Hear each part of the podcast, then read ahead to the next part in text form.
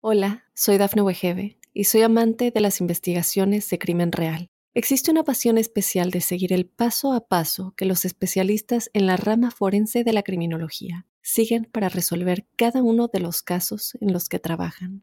Si tú, como yo, eres una de las personas que encuentran fascinante escuchar este tipo de investigaciones, te invito a escuchar el podcast Trazos Criminales con la experta en perfilación criminal, Laura Quiñones Orquiza, en tu plataforma de audio favorita.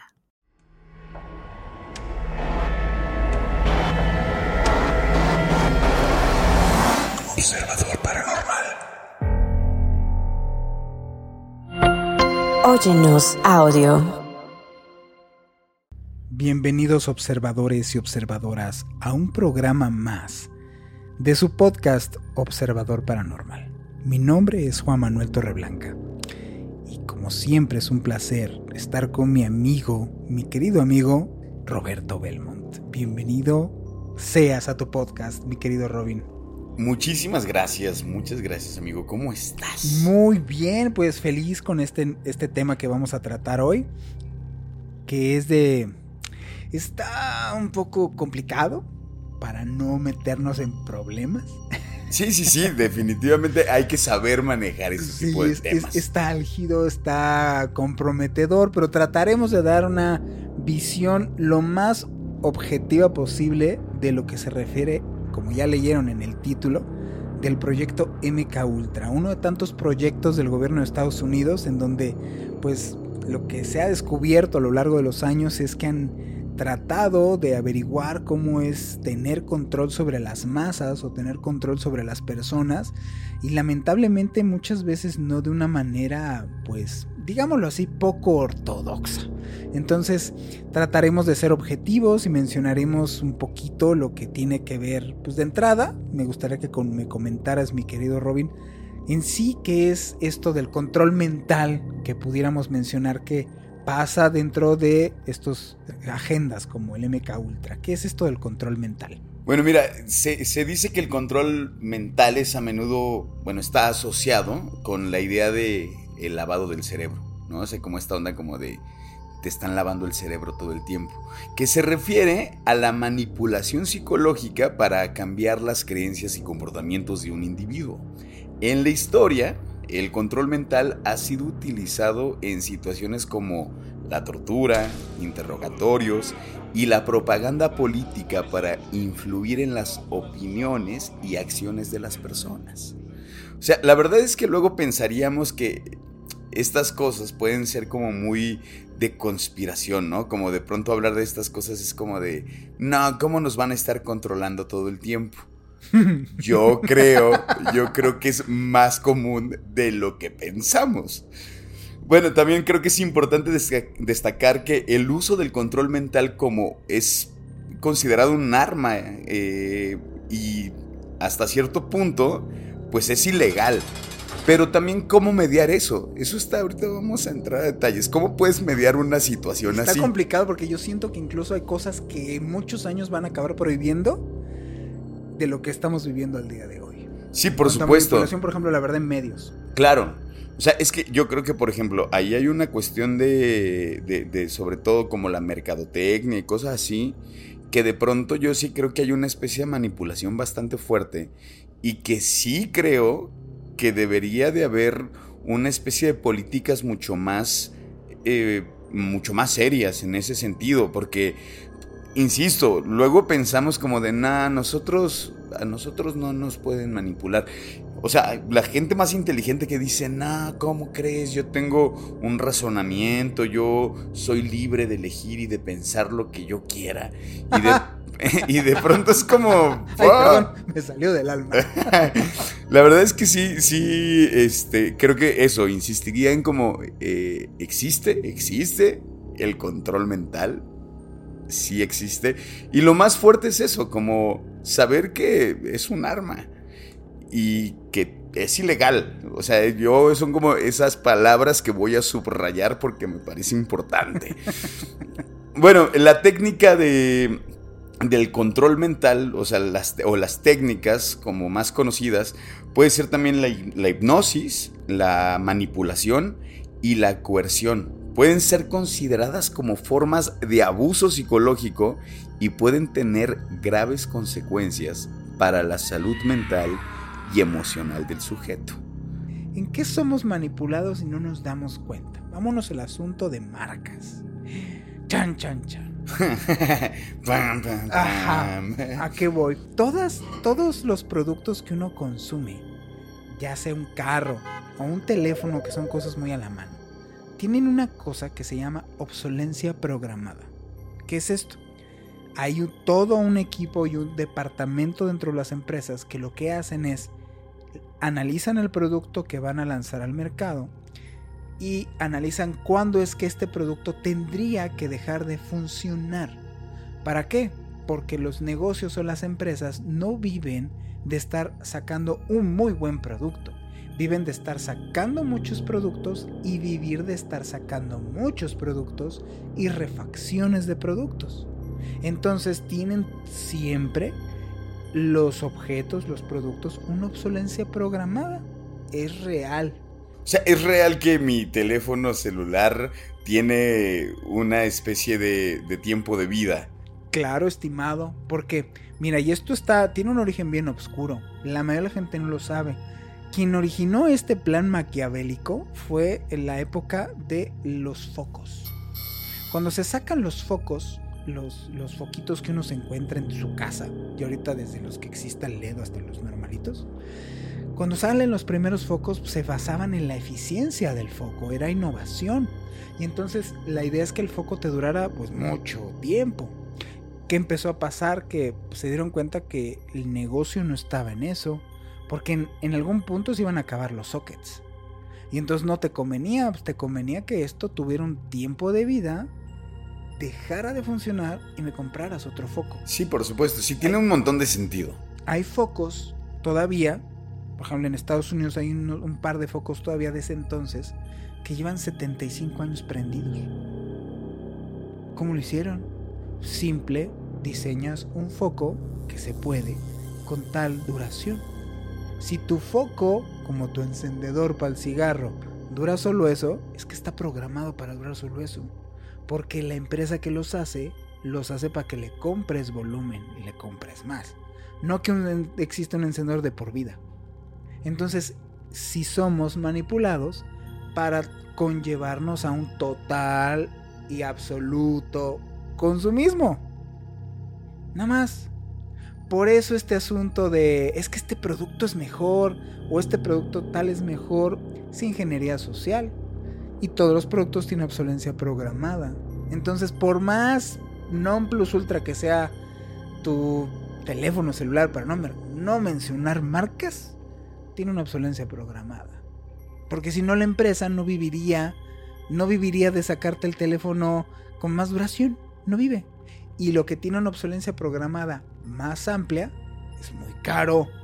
Por eso un coche muy duradero es muy caro. Sí, por supuesto. Es por eso, pero todo, el micrófono en el cual estamos hablando en este momento, los audífonos que nos que tienen nuestras observadoras y observadores que nos escuchan, todo tiene una obsolencia programada y somos manipulados para estar consumiendo muchos productos bajo esta obsolencia programada. Ya tenemos tan arraigado el que, pues así, las cosas se echan a perder. ¿Pero por qué? Pues porque, pues porque es así. No, es así porque lo hacen ser así. Sí, porque un poco, o sea, e, esta cuestión como del proyecto, o sea, inclusive mencionarlo como el proyecto MK Ultra y esto que habíamos hablado, ¿no? De, que de pronto era como de, no, pues nosotros no, nunca hicimos eso. Claro que no. Hasta que sacaron ahí los documentos oficiales y es como, ¿te imaginas también cuántas otras cosas eh, siguen ocultas y nosotros no estamos ni enterados? Eso es lo que a mí me preocupa demasiado. O sea, eso es lo que, cuántas cosas realmente nos están manipulando y nosotros ni en cuenta. Y creemos que sabemos todo. Y creemos que somos libres de elegir, de pensar lo que queramos, cuando realmente creo que es lo menos que hacemos. O sea, la ropa que vestimos, las cosas que comemos, las cosas que tomamos, digo, la verdad es que creo que a veces lo hacemos porque lo tenemos allí en la cabeza como una especie de manipulación. Digo, podría hablar de un refresco, Digo, y yo creo que todos van a saber a qué marca me refiero. Este, justo, que es como ves la manipulación dentro de su mercadotecnia y es impresionante. Eso a nivel mercadotecnia, a nivel productos. O sea, ahora no me quiero imaginar cuántas cosas a nivel sociopolítico no puede haber que nos estén manipulando. Bueno, esto que estoy diciendo puede ser un poco peligroso, pero sí lo pienso. Y no soy el único aparte, ¿no? O sea, no soy el único que lo piensa ni que lo ha externado. no, pues digo, creo en este punto, pues no estamos señalando a nadie, ni directamente ni indirectamente. Toda la información que vamos a exponerles es información que cualquiera puede tener acceso.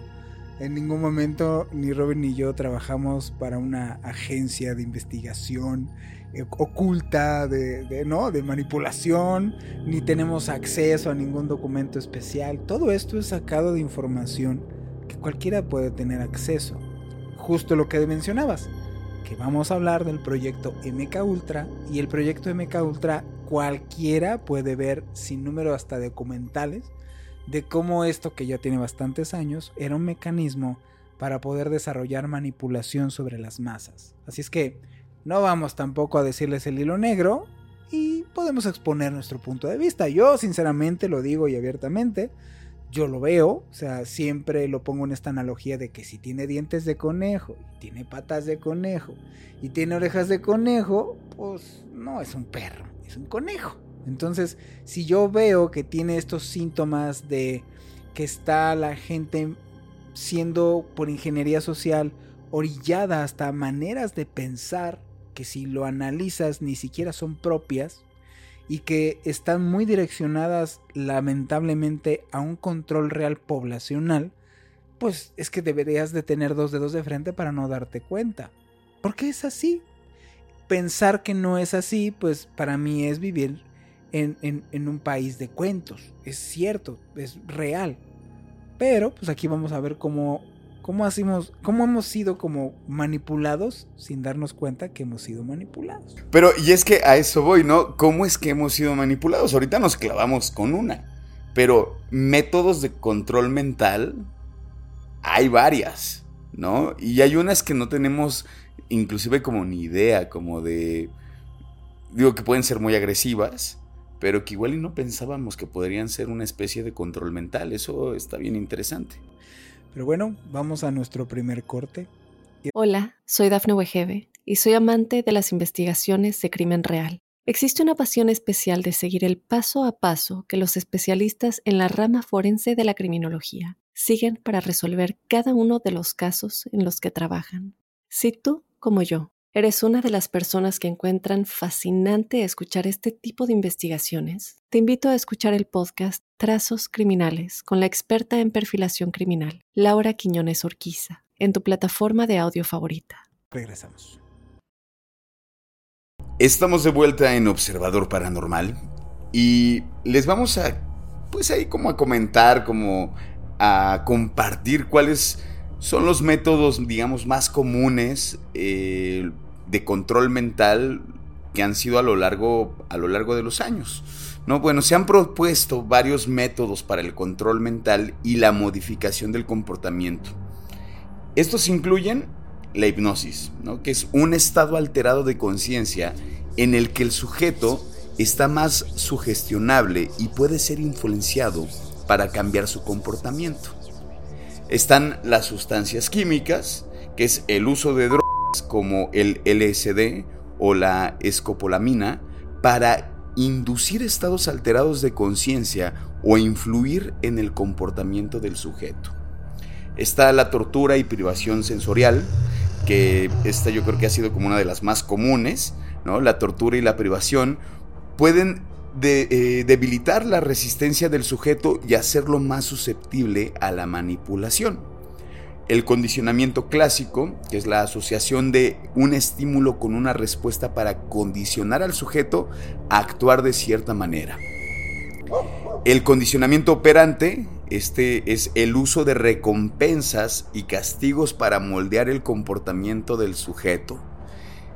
Es importante señalar que muchos de estos métodos son cuestionables desde un punto de vista ético y no deben ser utilizados sin el conocimiento y el consentimiento del sujeto. Yo creo que de estos muchos hemos, o sea, yo, yo hago relación en corto con algunos, o sea, por ejemplo este último, el del eh, condicionamiento operante. No quiero decir, o sea, no me voy a meter sí y no, pero con respecto a la política, o sea, este rollo de las recompensas, ¿no? O sea, esta onda como de... Tu torta y tu frutzi. Exacto. Pa' pronto. Pa' pronto. Y ya todos, o sea, digo, no solamente creemos que nuestra generación lo va a entender, ¿no, Juan? Sería ignorar años y décadas completas de un modus operandi de, Exacto. de la política. Exactamente. De la política, sobre todo y en México, ¿no? Que es lo que nosotros conocíamos. Que era como de, bueno, vas a ir y estas, ¿te acuerdas de las famosas eh, tarjetas de un centro comercial? Con 500 barotes para unas elecciones.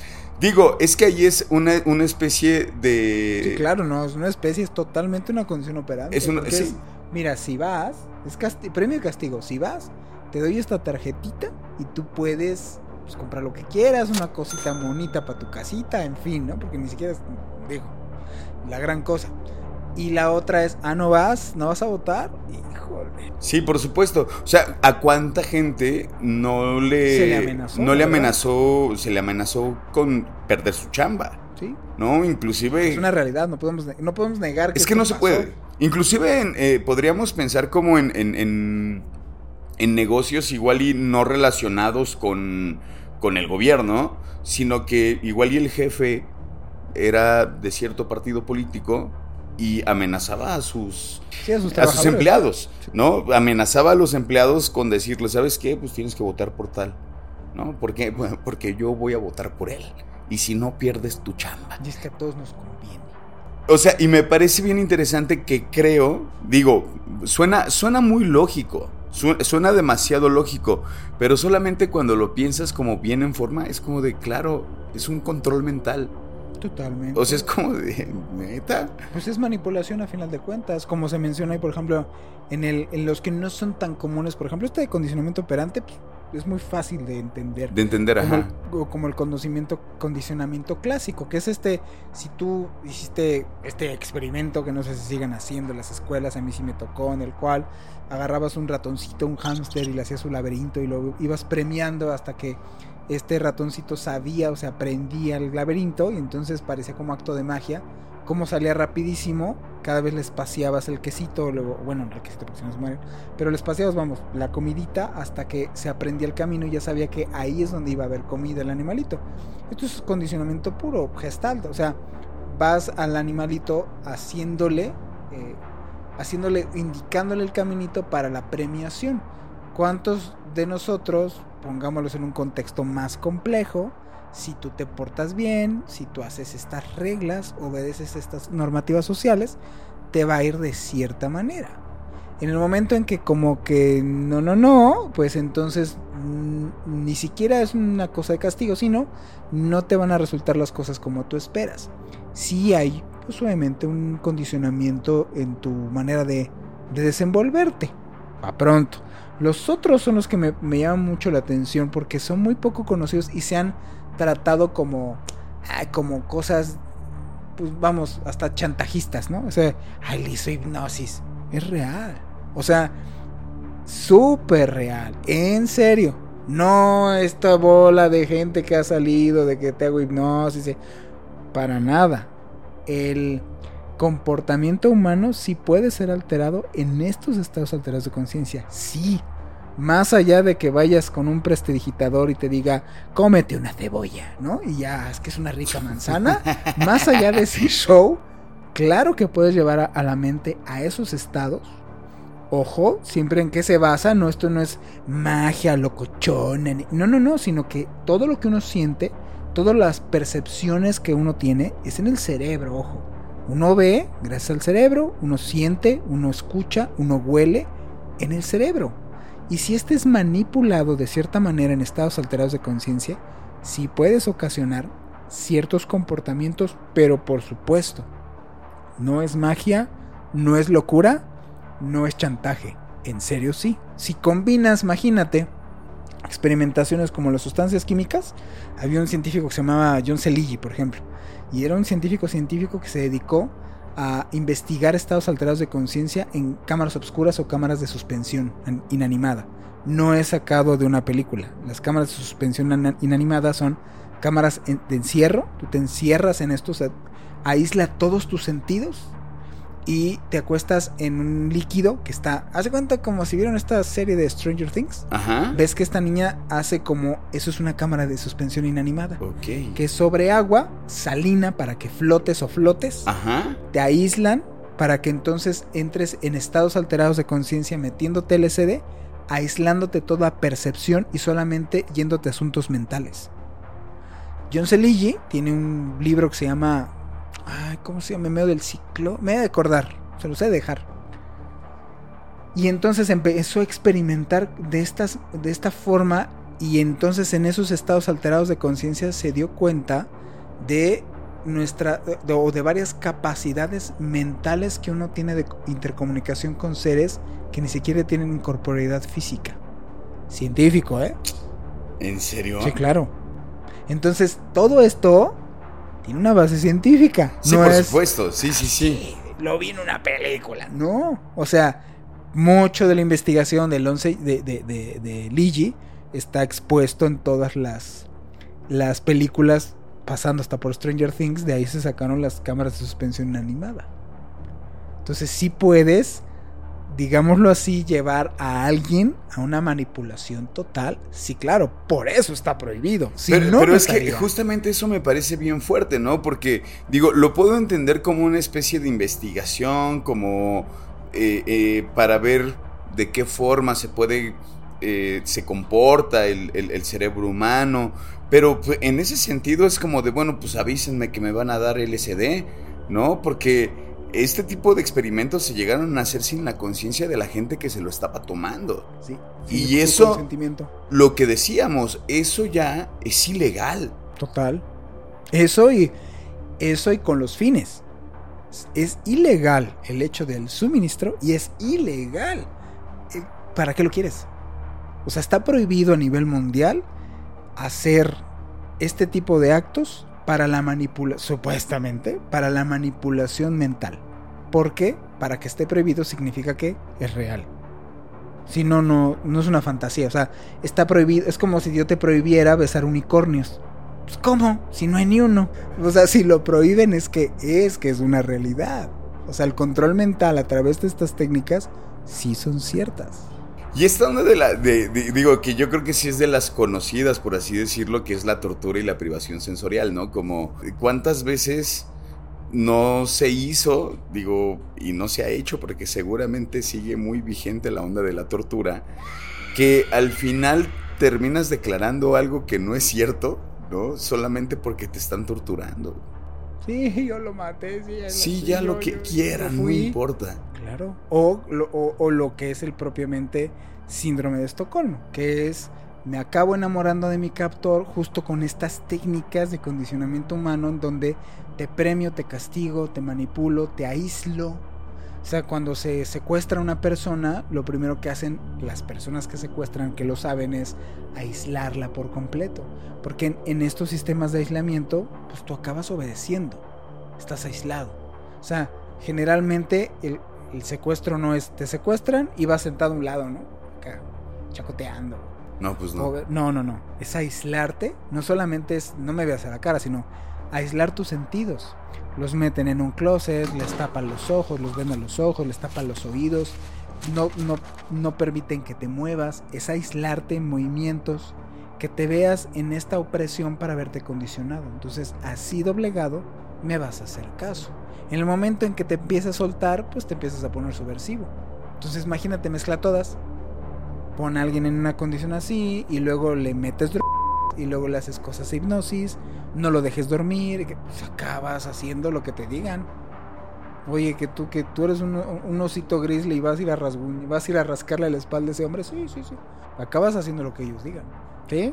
En eso se basa precisamente, pues, lo del MK Ultra es importante y se los voy a mencionar como el lado, si no positivo, el lado que es estudiado actualmente también acerca del el hackeo del cerebro o el brain hacking, que es este término se refiere al uso de técnicas y tecnologías para modificar o manipular la actividad cerebral de una persona con fines específicos.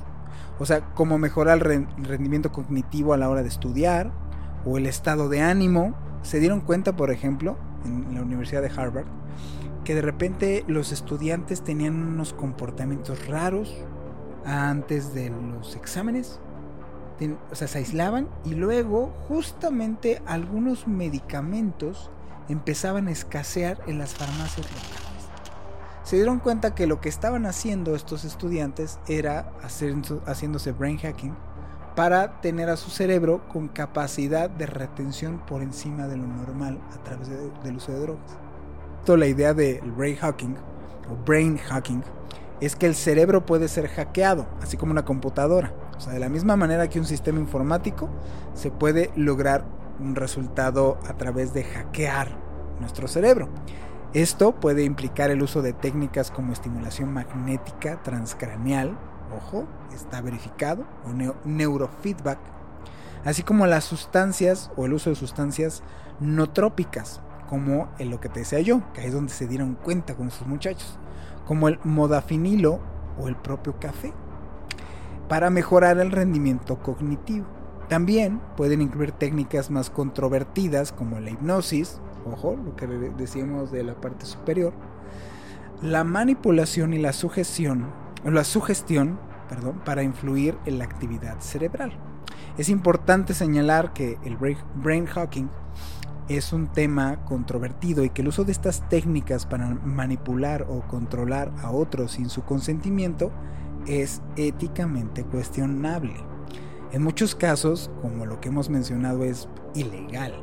Además, los efectos a largo plazo, si no son desconocidos de la modificación de la actividad cerebral, eh, sí se necesita tener más investigación antes de que se puedan determinar los riesgos que conllevan estar pues ingiriendo sustancias que pueden, o que, bueno, pueden llevarte a aprender más cosas sobre todo conociendo eh, que sí tiene beneficios potenciales el, brain hacking. Entonces, si es posible, si se lleva a cabo, estos, estos este, estudiantes que fueron cachados, pues no se los pudieron suspender, no los corrieron. Y ya sí es donde vamos directito al tema y me gustaría que en esta parte me lo compartiera, nos lo compartiera mi querido amigo Robin. Es, ¿qué fue en sí el tan esperado proyecto MK Ultra. El proyecto MK Ultra fue un programa de investigación secreto de la CIA que tuvo lugar entre la década de 1950 y principios de la década de 1970. El objetivo principal de este proyecto era investigar técnicas de control mental para su uso en interrogatorios y espionaje. Se llevaron a cabo numerosos experimentos en humanos, incluyendo el uso de sustancias químicas como el LSD y otras drogas, hipnosis, técnicas de privación sensorial y electroshock, entre otros tantos. Los sujetos de prueba incluyeron prisioneros, pacientes psiquiátricos y estudiantes universitarios que se ofrecieron voluntariamente para participar en estos experimentos. Guiño, guiño ah, sí, yo creí que eran chicles, ¿no? Sí, como de, podemos hacer un experimento contigo. Unos bien divertidos. Tú solamente tienes que mascar este chicle. Así es. Bueno, el proyecto MK Ultra ha sido muy controvertido debido a las preocupaciones éticas y de seguridad asociadas con la investigación en humanos sin su conocimiento o consentimiento. Aunque el proyecto MK Ultra terminó oficialmente en la década de 1970, ha habido informes de que la CIA ha continuado investigando y experimentando con técnicas de control mental en el pasado reciente. La CIA ha negado estas acusaciones. Pero sigue siendo un tema controvertido y preocupante para muchas personas. Es que no sé, a mí me pareció interesante. O sea, pensamos en, la década o en las décadas que se dio esto, ¿no? Que fue como a finales de los 50, principios de los 70.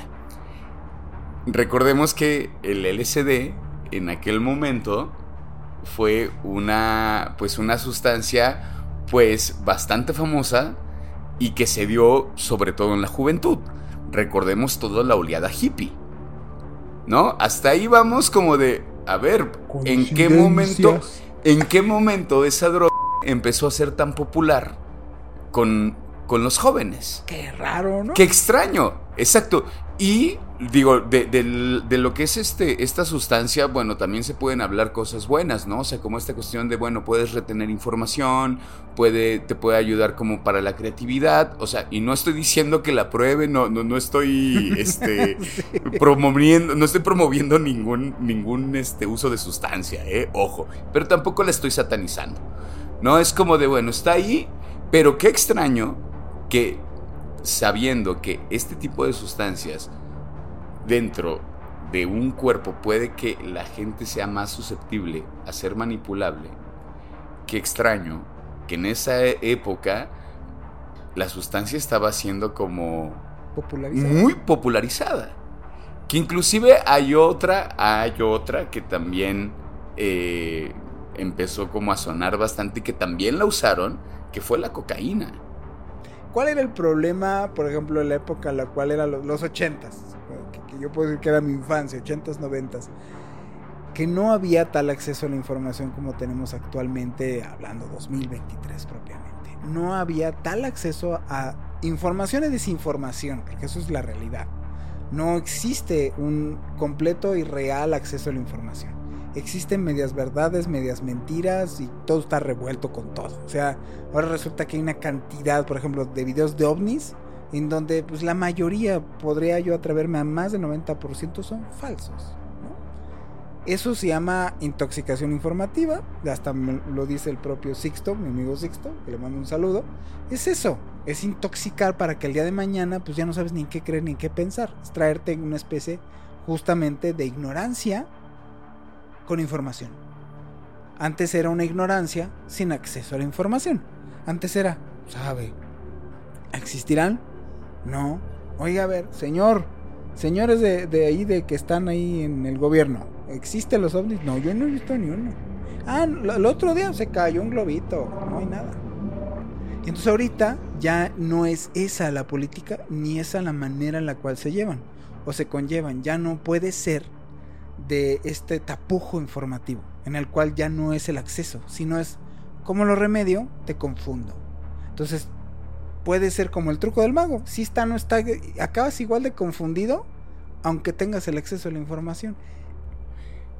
A mí, otra de las cosas que pienso es como de qué tan turbio esta búsqueda de querer controlar, o sea, la búsqueda de controlar todo pero la búsqueda de controlar la mente ya a nivel, o sea, digamos como a nivel masa, a mí me parece demasiado turbio.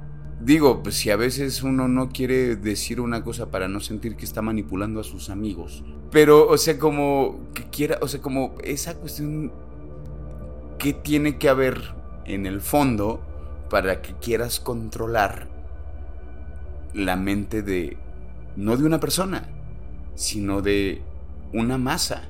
Pero, ¿no te parece turbio? ¿No te, no te espanta, Juan? Me parece psicópata, sí. Sí, claro. O sea, no, no puedo no reaccionar. No puedo no reaccionar de manera negativa. Si yo lo hago en un microcosmos, en un microuniverso, imagínate que ese microuniverso fuera mi casa y mi familia. Y que entonces yo esté utilizando técnicas manipulatorias y y de choque contra los miembros de mi familia para que me obedezcan, sí está psicótico. Sí, sí. Pues nos vamos a un pequeño corte para regresar con la última parte de Observador Paranormal. Hola, soy Dafne Wegebe y soy amante de las investigaciones de crimen real Existe una pasión especial de seguir el paso a paso que los especialistas en la rama forense de la criminología siguen para resolver cada uno de los casos en los que trabajan. Si tú, como yo, ¿Eres una de las personas que encuentran fascinante escuchar este tipo de investigaciones? Te invito a escuchar el podcast Trazos Criminales con la experta en perfilación criminal, Laura Quiñones Orquiza, en tu plataforma de audio favorita. Regresamos. Estamos de vuelta en esta última parte de nuestro podcast de Observador Paranormal y vamos a hablarles de dos historias que nos parecieron muy interesantes, de casos pues que se pudieron comprobar en su momento. No con esto estamos afirmando que sean 100% reales, pero vamos, se les hicieron estudios y se les hicieron en su época, en su momento, se les hicieron pues todas las indagatorias para llegar a las conclusiones. Uno fue el caso de Nina Kulagina. Este caso, estos casos, tanto este de Nina Kulagina y el siguiente que va a comentarles mi queridísimo amigo Robin, es acerca de esta telequinesis o movimientos de objetos. En el caso de Nina Kulagina, que era rusa, fue una mujer que se hizo famosa en la época de los 60 por afirmar que tenía habilidades telequinéticas. O sea, las habilidades telequinéticas se refiere a que podía mover objetos con la mente, supuestamente. O sea, eh, Kulagina nació en la Unión Soviética en 1926 y ella trabajó como técnica de laboratorio en Leningrado y actualmente en San Petersburgo. En 1964 se publicó un artículo en la revista soviética de Science and Life que presentaba precisamente a Kulagina en estas supuestas habilidades telequinéticas. Según este artículo, ella podía mover objetos a corta distancia sin tocarlos. Les vamos a dejar un video en donde se puede ver cómo ella hace con movimientos de manos y mueve brújulas y mueve objetos metálicos, en fin, muchas cosas movía esta persona supuestamente con el control mental. Incluso, según, podía detener el latido del corazón de una rana o de animales pequeños. Eh, este artículo de la revista Science and Life eh, en Rusia fue muy popular y fue muy sonado y generó mucho interés en todo el mundo. Sobre todo porque existían en ese entonces pues videos de evidencia. Ojo, estamos hablando de una época en la cual haber hecho un truco de esto no que fuera imposible, pero era demasiado caro, aparatoso y no tenía como un sentido hacer esto incluso ni siquiera para difundirlo a nivel mundial sino se trató como de opacar un poco estas habilidades y sobre todo con esta sombra que era utilizado estas personas por los gobiernos, ¿no? Para poder manipular y controlar. Entonces, si actualmente saldría una, una persona como Kulagina, pues sí dirías, bueno, esta es la nueva prestidigitadora o, o maga del momento.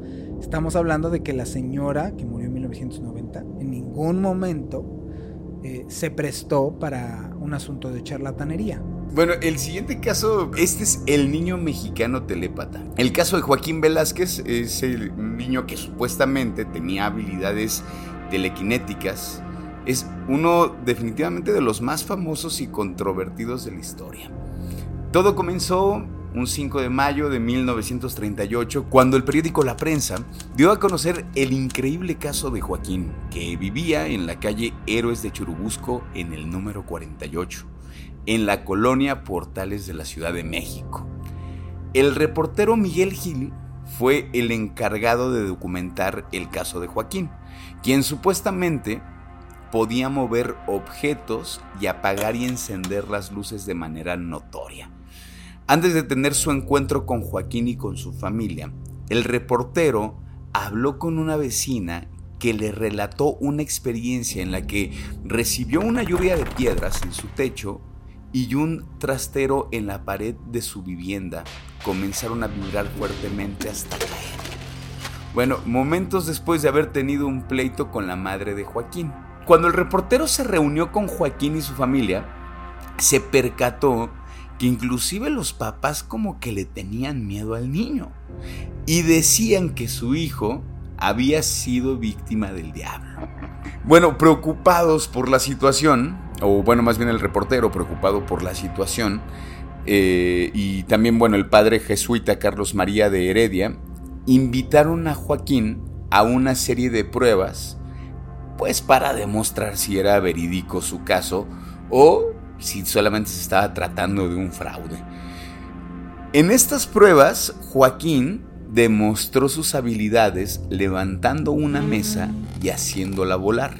Para asegurarse de que no estaba utilizando sus manos, la llenaron, le llenan las, las manos de tinta, pero sorprendentemente ninguno de los objetos que él había movido y que habían levitado tenían rastros de esta tinta.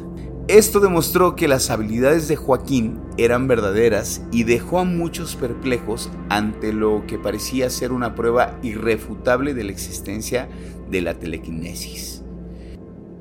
Es bien interesante este caso porque no era un caso, o no es un caso que, esté muy expuesto. Le tienes que rascar a la información para encontrarte acerca de, de esto que sucedió. O sea, no era algo que enorgulleciera a la familia, que los benefició económicamente, no fuera algo que el niño estaba feliz de tener, ni mucho menos de presumir.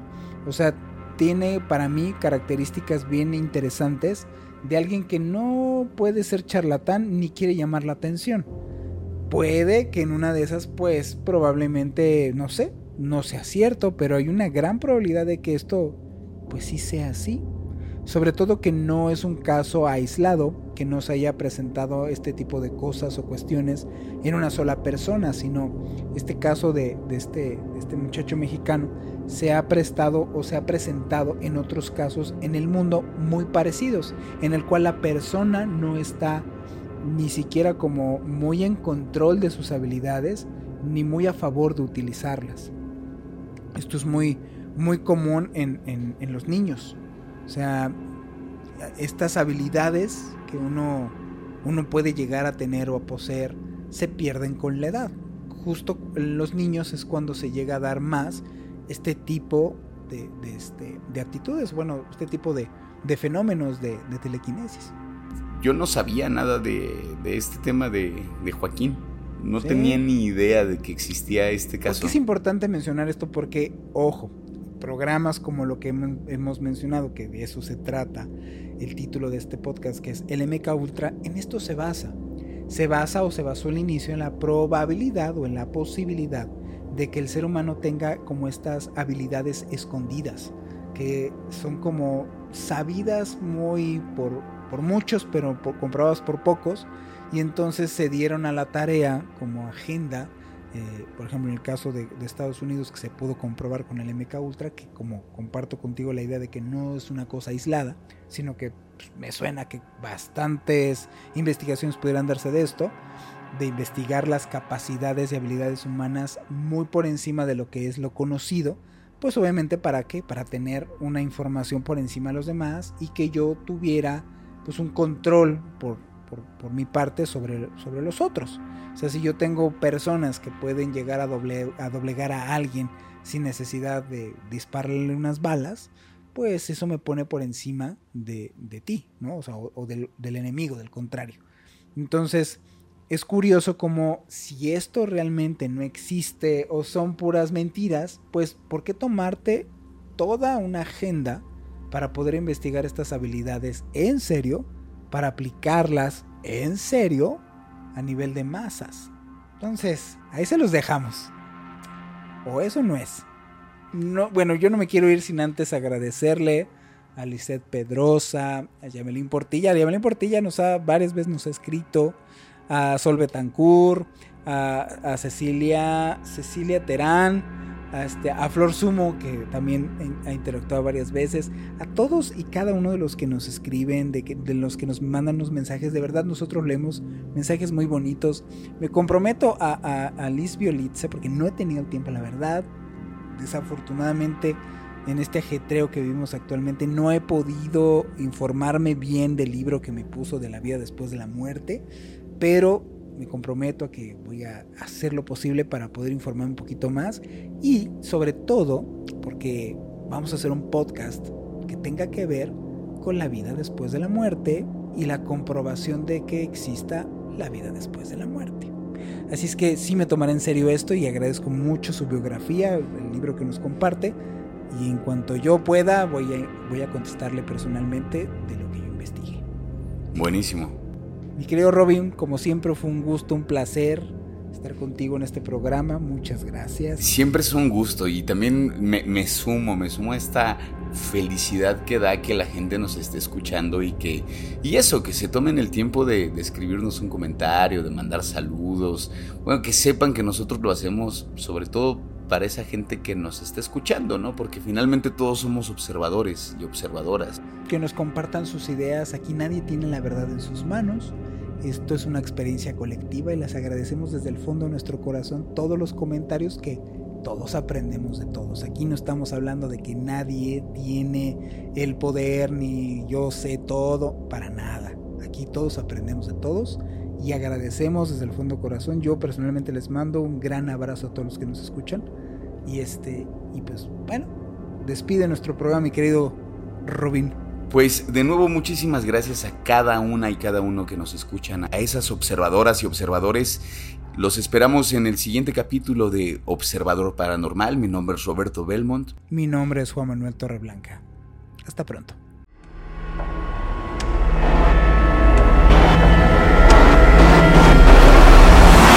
Observador Paranormal. Óyenos audio. Hola, soy Dafne Wegebe y soy amante de las investigaciones de crimen real. Existe una pasión especial de seguir el paso a paso que los especialistas en la rama forense de la criminología siguen para resolver cada uno de los casos en los que trabajan. Si tú, como yo, ¿Eres una de las personas que encuentran fascinante escuchar este tipo de investigaciones? Te invito a escuchar el podcast Trazos Criminales con la experta en perfilación criminal, Laura Quiñones Orquiza, en tu plataforma de audio favorita.